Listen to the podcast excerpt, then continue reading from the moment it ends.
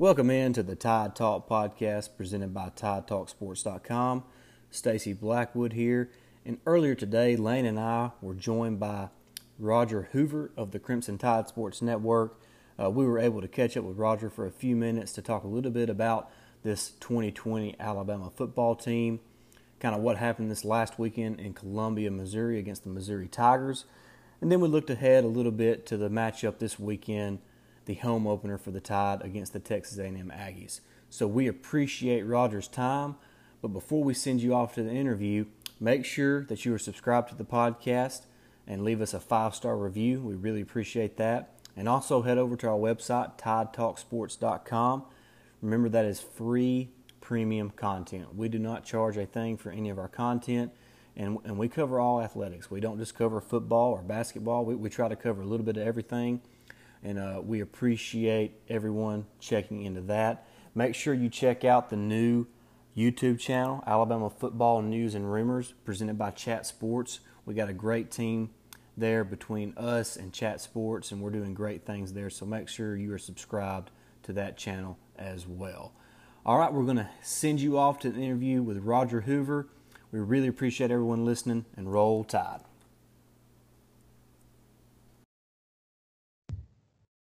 All right, we are joined by Roger Hoover of the Crimson Tide Sports Network.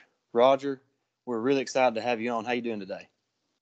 Hey, Roll Tide guys. It's great to be with you and talk some Alabama football. It's just nice to have football back. I feel like we spent the entire summer kind of talking about, all right, could we play on this date? Could we see a conference schedule? You know, what are we going to do? And now we kind of know what to do once again because we're back in that in season uh, flow of things. And it was so great to see the Crimson Tide get started with a victory on Saturday against Missouri.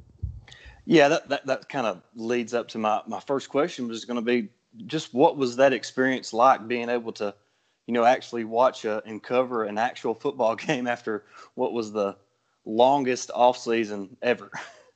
Yeah, it was just back to normal, and it really didn't take long. You know, kind of once the team was on the field, and uh, you know that first offensive series for the Crimson Tide, you're just like, okay, this is back to what we do, and you get to see uh, Mac Jones really lead the offense well and connect early with Jaylen Waddle, Najee Harris running like normal. Just everything kind of felt better, and I think it was a great way for Alabama to begin the season. But uh, like you mentioned, just the relief was there because, as you mentioned, it was the longest offseason we'd really ever seen, and I felt more like a news reporter more than I did a sports reporter over the summer with some stuff I was doing for the Crimson Tide Sports Network, just talking about you know what other conferences were doing, what the SEC plan was, and I'm really for I'm really glad that the SEC held true to September 26th as a start date, and let's just see how the numbers look. And there was never panic really getting ready for the season, which I think was really important, even when there were some issues with either teams having a lot of positive tests or you know in the case of Alabama team didn't have many positive tests, but certainly the university did. And everybody just continued working through the issues, making sure people got healthy, and we were able to play football. It was a really nice thing. Yeah, I, I think I think Greg Sankey, of course, and the leaders at, at the University of Alabama and across the SEC. I mean, they, they, they need a round of applause for the way this whole situation has been handled. And uh, I, I think it kind of speaks to the leadership that this conference has. It certainly does, and just uh, Greg Sankey from the first moments of uh, you know even the hint of sports coming back in April and May said he was going to be as patient as possible, and that approach really paid off when he was able to look at what the Big Ten was doing and the Pac 12 were doing kind of on their own, not even communicating that well with the other Power Five conferences. He was able to stay true to what his approach was going to be. He mentioned September 26th was going to be the start date, and I think that was a really good thing. I think we're all missing some of those non conference games, but uh, I don't know about you guys. I really enjoyed just a full slate of SEC football this past Saturday. And when I look at the games that are scheduled for this upcoming Saturday, uh, it's kind of nice not to have kind of those cupcake matchups or anything like that. And you just know every time you turn on a game, it's going to be a good game. yeah, absolutely. And it, it's kind of kind of shows that that Nick Saban is, you know, kind of once again ahead of the curve. He's been wanting a nine game SEC schedule for for many years and and I'm with you. The the the all SEC games that that's right up my alley. I mean, yeah. Saturday I got up and I watched SEC football from from 11 o'clock until I went to bed, and that that was just fantastic. And they were all good games. You know, you look at Kentucky and Auburn, and then of course, uh, Mississippi State upsetting LSU and you know Arkansas giving Georgia a scare. I mean, it was just a lot of fun to be able to to digest all those games, and of course, we got to cap it off with with Alabama and Missouri uh, there in Columbia. And uh, you know, you mentioned that that Mac Jones was able to connect with his receivers early on, and you know, from from the first snap, Mac just looked completely comfortable. And, and you know something that that I remembered from last week when when Saban mentioned that that Mac needed to stop looking over his shoulder, you know, and and, mm-hmm. and I don't I don't feel like Mac is looking over his shoulder anymore. I feel like he is, as you know, as Saban said before, took the bull by the horns, and uh, you know he, he seems to be the leader of this of this offense. He really does. I thought he managed things really well against Missouri, and you know he's 18 of 24, 249 yards, had a couple of touchdown passes to Jaylen Waddle, uh, and just looked poised the entire time. You never felt like he was going to panic, and that's how I really felt throughout even most of the Auburn game, but especially the Michigan game last year. And just anytime he had the starting assignment, you know he really took control. I think maybe there was a little bit of what Coach Sarkisian said, kind of a deer in the headlights moment, you know, against Tennessee when he comes in to replace Tua, and then against Mississippi State, really didn't get to do very much. Alabama just wanted to get that game over with after right. the Tua injury. But uh, when Mac has known he's going to be the starter, I think his preparation's different, and I think his confidence is way different. And I think we saw that once again. And now you get to see it for an entire offseason, and he's not having to learn a new playbook like he has in the past. Uh, having Steve Sarkisian back is huge for the offense. I think having Pete Golding back another year, big for the defense as well. Just not to have to go through those changes once again. But we saw it the most with Mac, and I think he's very comfortable with Jaylen Waddle. You know, those guys were hooking up for touchdown passes, even going back to 2018 when they were playing late in some of these blowout type games. So they have a good chemistry. He's got great protection all around him. That was the other thing I liked about Mac was, you know, he was comfortable staying in the pocket, even taking a couple of hits, but you know, for the most part, he had all the time he needed because the offensive line was playing so well that's what was going to be my next question. I was going to ask you uh, what your overall grade for the offensive line would be because uh, we saw that they, you know, they played great for most of the game. So I was just wondering what your thoughts and analysis was on that. Yeah, pretty much for the first half, and uh, you know, going into the third quarter, I'd give it an A or an A plus. I mean, they gave Najee room to run. Mac had plenty of time in the pocket. Uh, I think those guys really gelled together. You know, Alex Leatherwood, Landon Dickerson, I think are the two big key pieces for that line because you saw when those guys left and when Bryce Young came in at quarterback, he didn't have the same amount of time that Mac did in the pocket. And uh, the running game, you know, Trey Sanders really couldn't get much established after uh, those guys were out on the offensive offensive line. But in a year like this, and Alabama was fortunate to have a game like this where they could get some of the younger guys in the line some work late in the game in the fourth quarter because, you know, with this all SEC schedule, you know, aside from, you know, maybe Florida the Georgia game, Alabama, you know, there weren't many teams that could really play a lot of reserves late in the ball game. The rest were all pretty close, tight games. So I think it was fortunate that Alabama got to play those younger guys a bit. But uh, Alabama's first string offensive line, solid as can be. I thought the first half was really dominant because of those guys, and that's why Alabama was able to lead 28 to three going into halftime. Absolutely. Uh, shifting over to the defensive side of the ball, what did you think of the secondary?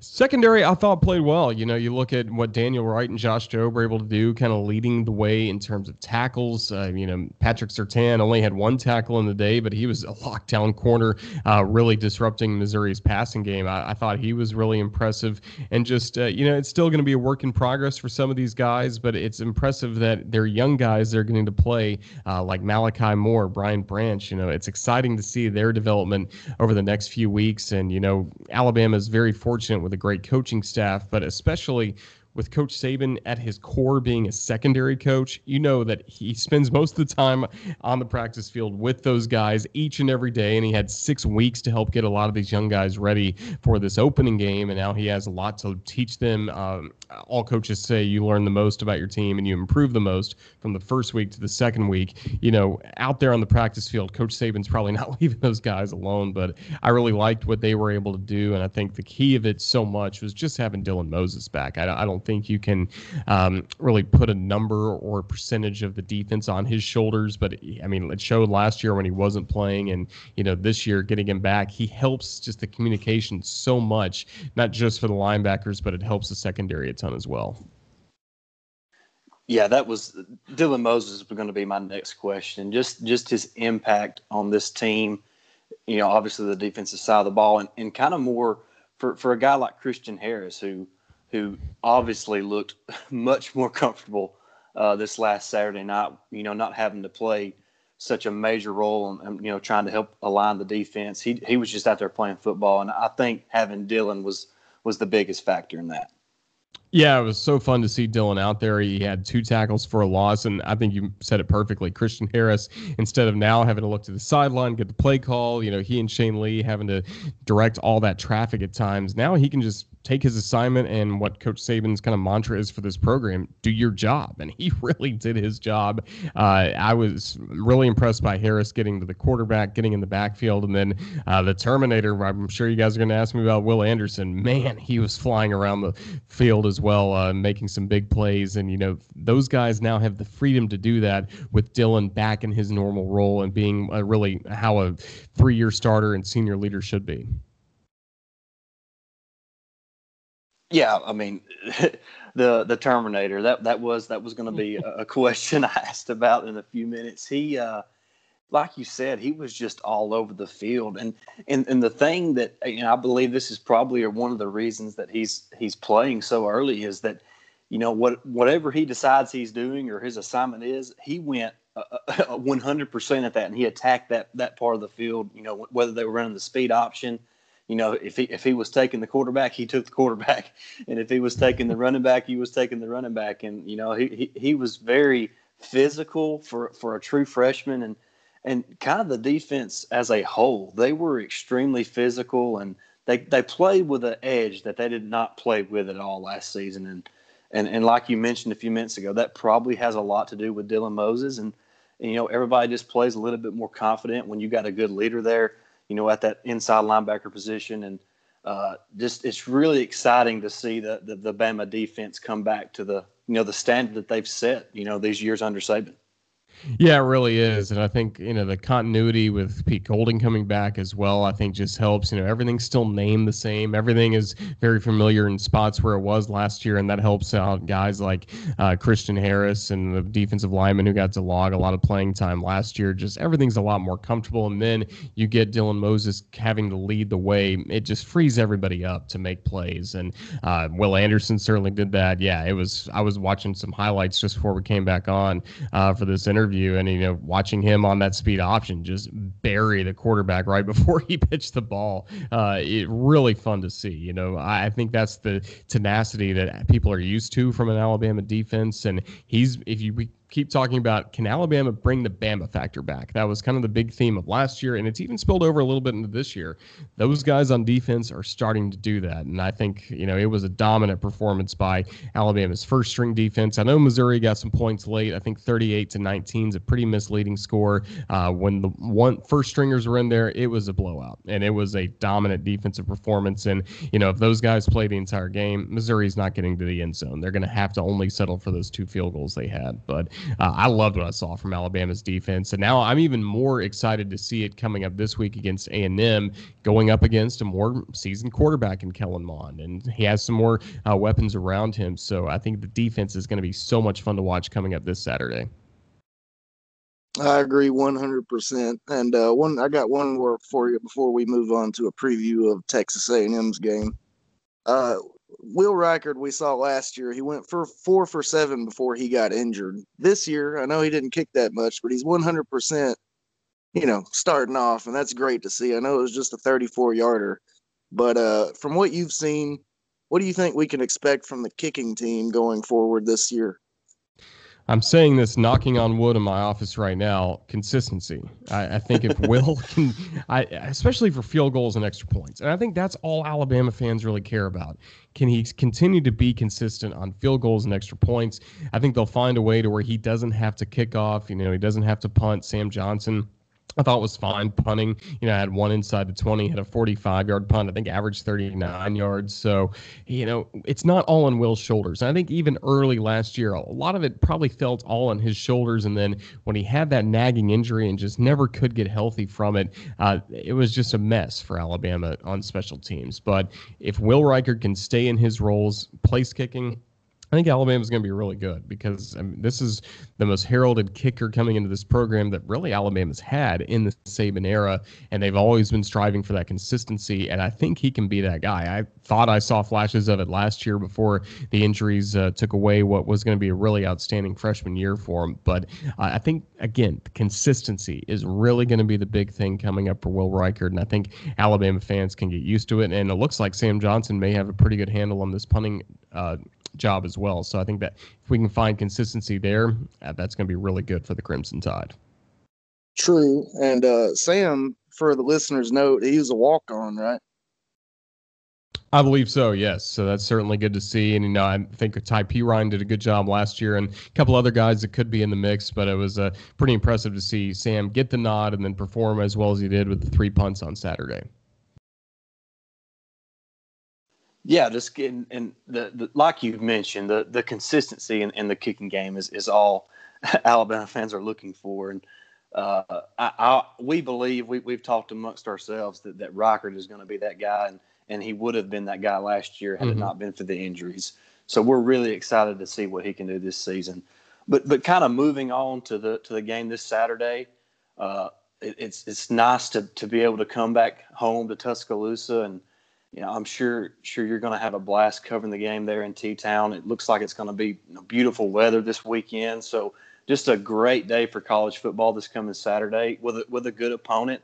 I know they probably didn't uh, perform the way they probably would have liked against Vanderbilt last week, but ha- have you had a chance to, to look at any of that game from last week, the, from the Texas A&M Vanderbilt game, and if so, what are your takeaways from that team? My biggest takeaway, and I didn't get to watch much of that game against Vanderbilt, and I think I was surprised, probably like you guys, that it was only 17 to 12. I really expected A&M to really have their way with the, the Vanderbilt Commodores, but that's another thing that points to what's going to be just a season of unknowns around college football and even in the SEC. Uh, you know, A&M with Kellen Mond, you know, sometimes he looks like one of the best quarterbacks in the conference. Sometimes he doesn't. He's kind of similar to uh, Tennessee's quarterback Jarrett Guarantano, who at times can lead teams and look really good, and at times can really struggle even against uh, middle of the road or bottom teams in the SEC. So I think kind of figuring out which Kellen Mond shows up, and he hasn't had great performances in the past against Alabama. I think that'll be a big key for Texas A&M. And then the biggest thing is them losing Jhamon Ausbon, their top wide receiver, who decided to opt out. I mean, that has completely changed their team, and I think we saw that with LSU with some of the opt outs they had, and they didn't have Derek Stingley, who was sick over the weekend. You know, that completely completely changes the makeup of your roster. Now, there's still a lot of talent in terms of the running back, uh, Isaiah Spiller, who carried the ball a lot last year, and Ainias Smith is a really talented uh, running back as well. But those receivers, and you know, they have some experience coming back from last year, but really nobody that started last year. You know, Cam Brown's explosive, Caleb Chapman, Jalen Preston, all explosive guys, and then we know that Mond likes to dump it out to his tight end, Jalen Wydermyer as well. But I, I think it's an A&M team that's really trying to find out who they are. And I, I, think they'll play a lot sharper coming up against Alabama on Saturday. Uh, there's nothing quite like a week one wake up call. And I think that's what they receive more than anything else uh, against Vanderbilt is now they kind of know where their weaknesses are as they get to take the field without some of their big pieces like Jhamon Ausbon, who decided to opt out for the year. But, you know, this is an A&M team that a lot of people were high on. You know, I interviewed Phil Steele, who does – his preseason magazine. I interviewed him in July, and he talked about how A and M was his really surprise team of the year, and thought you know they should finish number five in the nation, which I really didn't have them uh, finishing higher than LSU or Auburn in the West. But you know, experts like him and others around the country were really high on this team just based on the fact that they have 16 starters returning, and that's something Coach Saban mentioned yesterday in his press conference. Is that you know anytime you have a veteran team like this, you're going to have success success. And uh, they are 1 0 on the season. And I think a lot kind of remains to be determined about what the Aggies will look like going up against Alabama. But I would imagine they will have a sharper performance. Now, will they be as successful? Uh, that remains to be seen. But I would expect them to play much better coming up on Saturday than what they showed in College Station. Yeah, I can see that. Um, what what position group matchup are you most excited about in the Texas A&M game? I want to see uh, Alabama's defensive line dominate. I want to see them really dominate a good veteran offensive line because uh, the Aggies do bring back on the offensive line. Uh, they bring back four of five starters from a year ago. So these are some really talented players that are going to be uh, playing in the National Football League down the road. I want to see if you know DJ Dale, LaBryan Ray can continue uh, wreaking havoc on the field. that's what I mainly want to see, and I want to see Alabama just take away uh, the running game as well because we've mentioned it. Alabama's got a very very young secondary. So if the D line, the linebackers can help take away the running game and really dominate the line of scrimmage, that's going to force Kellen Mond to have to pass. And at times he's been kind of interception prone. He's made some mistakes. And if Alabama can do that, they'll be in really good shape. And then on the other side of the football, I, I just look for Alabama to play its game. It's kind of the feeling I had even last year with Tua and Jerry Jeudy and Henry Ruggs and then DeVonta Smith and Waddle after that just there are so many good options for Mac Jones right now, and I think he's using them very well. You know, it was great to see him connect to Miller Forristall for a big gain at the tight end. So I, have got a lot of confidence right now in this Alabama offense, very much the same way I felt in 2018 and 2019 with Tua at the controls, or even Jalen before that. Just there are so many good options. It's just kind of fun every Saturday to see, you know, who's going to be the guy scoring all the big touchdowns. You know, last week it was Jaylen Waddle with two. Maybe they'll play rock paper scissors again, and it'll be DeVonta Smith will have a big performance. You know, maybe not not quite like his Ole Miss game last year, but you never know with this team, and that's what makes it a lot of fun. You know, and, and, speaking of that wide receiver group, kind of kind of offbeat a little bit. I, am waiting on that third guy to, to make big plays. You know, like John Metchie. I mean, even when when Ruggs and Jeudy and Smitty were there, Waddle would have a big game. I mean, you know, hence the, the Auburn game last year. I mean, he was mm-hmm. the fourth option last year, and you know, he's he scored four touchdowns against Auburn. And I'm not saying John Metchie has Waddle top talent, but he is a talented guy. And you know, maybe maybe teams are going to try to take away Waddle and, and Smitty, and there's an opportunity for for a guy like Metchie or, or a tight end to to you know wreak some havoc on some secondaries. And uh, I'm looking forward to seeing if, if somebody like like a John Metchie could step up the way that that Waddle has in the past, the way that Smitty had in the past and uh, I'm, I'm looking forward to seeing that. But you, you, mentioned Kellen Mond and, and, and kind of his Jekyll and Hyde career at Texas A&M. First of all, it seems like he has been there for ten years, and, right. uh, and but you know he, it is odd. Like like you said, one week he'll look like he could be a SEC Player of the Year, and then the next week it's it's kind of a looks like a, a true freshman deer in the headlights. So uh, it, it kind of depends on what Kellen Mond shows up Saturday in Tuscaloosa. That will have a lot to do with how Texas A&M performs because, because like you mentioned, I believe that the Alabama defense and the defensive line, uh, their, their game plan is going to be to shut down Isaiah Spiller and the, the A&M running game and, and see if Kellen Mond can beat them. And on the other side, I'm excited to see how Najee Harris, you know, continues. I believe that he is he is the the focal point of the offense this season. And uh, you know, he, he, every time we got down, down there in the red zone last week, uh, it was it was gonna we were gonna feed uh, feed Najee Harris the ball. And uh, I just I, want, I wanted to get a little insight from you on, on Najee Harris and the work that he done this offseason to to improve. It looks like he's maybe a little thinner and quicker. Uh, maybe the weight is the same, but he just looks he looks in better shape. He looks quicker and and kind of kind of behind the scenes on what Najee has done this off season to prepare for this for his senior year. Yeah, I agree. I think he certainly gained some speed. We keep hearing from Jaylen Waddle about the fact that Jaylen feels faster because of the new strength coaches, Ballou and Rhea. And I think that's translated to really everybody on this team for Alabama. And Najee looks like he's in tremendous shape. You know, I think a lot of people thought maybe he would go out for the draft this past year. But I think once he, in his mind, made the commitment to coming back to Alabama, it wasn't just a commitment to play well and hopefully win a national championship for Alabama, but he wants to keep improving his draft stock. And, you know, he's looking like, you know, a younger version of Derrick Henry out there right now. I mean, he really is when you look at some of those Missouri tacklers trying to slow him down. I mean, you know, they were doing their best just to get a hit on him at times. Right. So uh, I really was impressed by what Najee could do. And it was almost like, you know, 17 carries, 98 yards. Yeah, he was able to score uh, right around the goal line on those quick handoffs and one yard plunges. But you know, it almost didn't seem like we got to see the true Najee in that game, and that's a good thing because, as we mentioned, it was 28 to three at halftime. So, right. uh, you know, there are going to be times where Najee is going to completely take over a game and he's going to make those freakish athletic plays.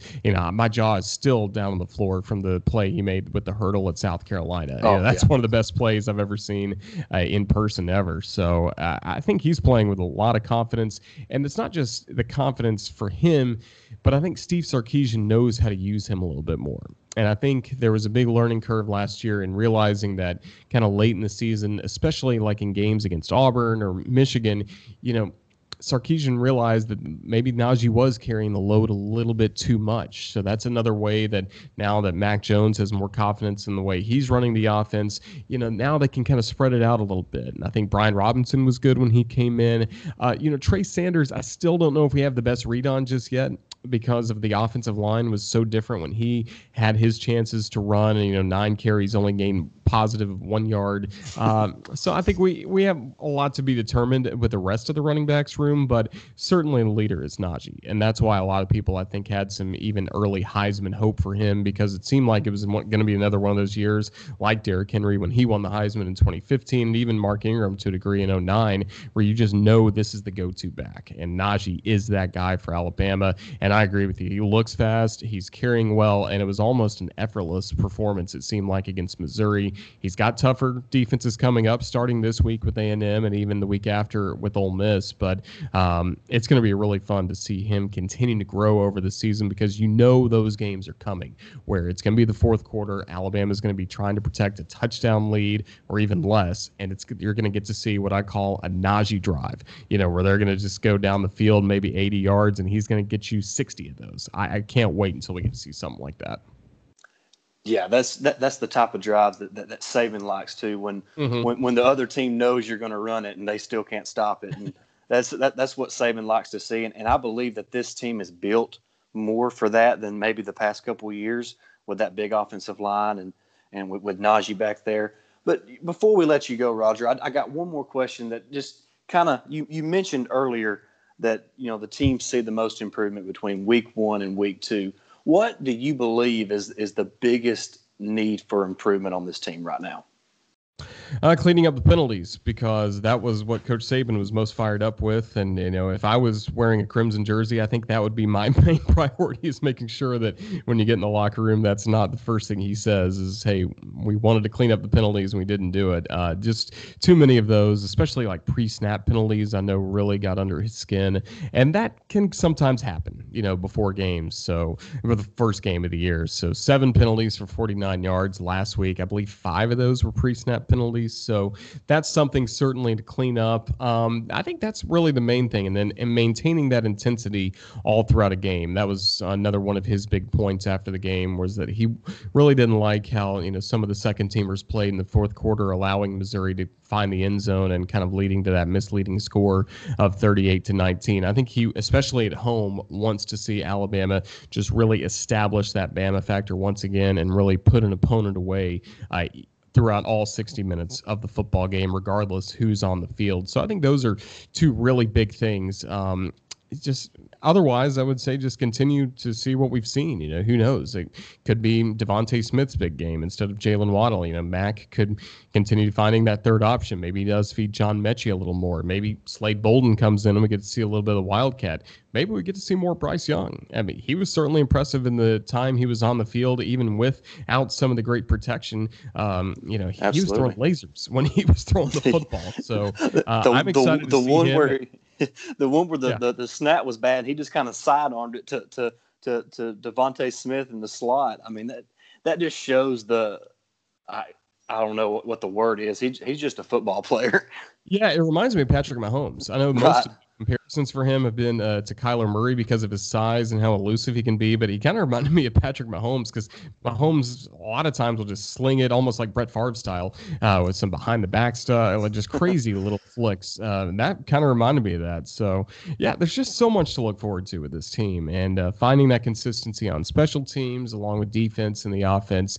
Uh, just things I think early in the year can really click for this team. And this is a much better opponent in A&M. And then after that, you get ready to go on the road road to Ole Miss, and I think the Rebels are going to score some points. That's going to be a big day for the defense coming up. Can right. Alabama really slow down Lane Kiffin's offense? I think Alabama is going to score points fine. If Florida can post 50 plus points, I think Alabama is going to be able to have a pretty big day in Oxford. But then it's Georgia after that, and right. the Bulldogs we don't know right now. And, you know, it, who knows? Mississippi State could be the toughest Bulldogs left on the schedule with the right. way things took out in week one. So it, it's a great time of the year, not just to have football back, but now we're really going to see a lot of football things kind of take focus as opposed to all the COVID 19 football protocols. You know, what can a game look like?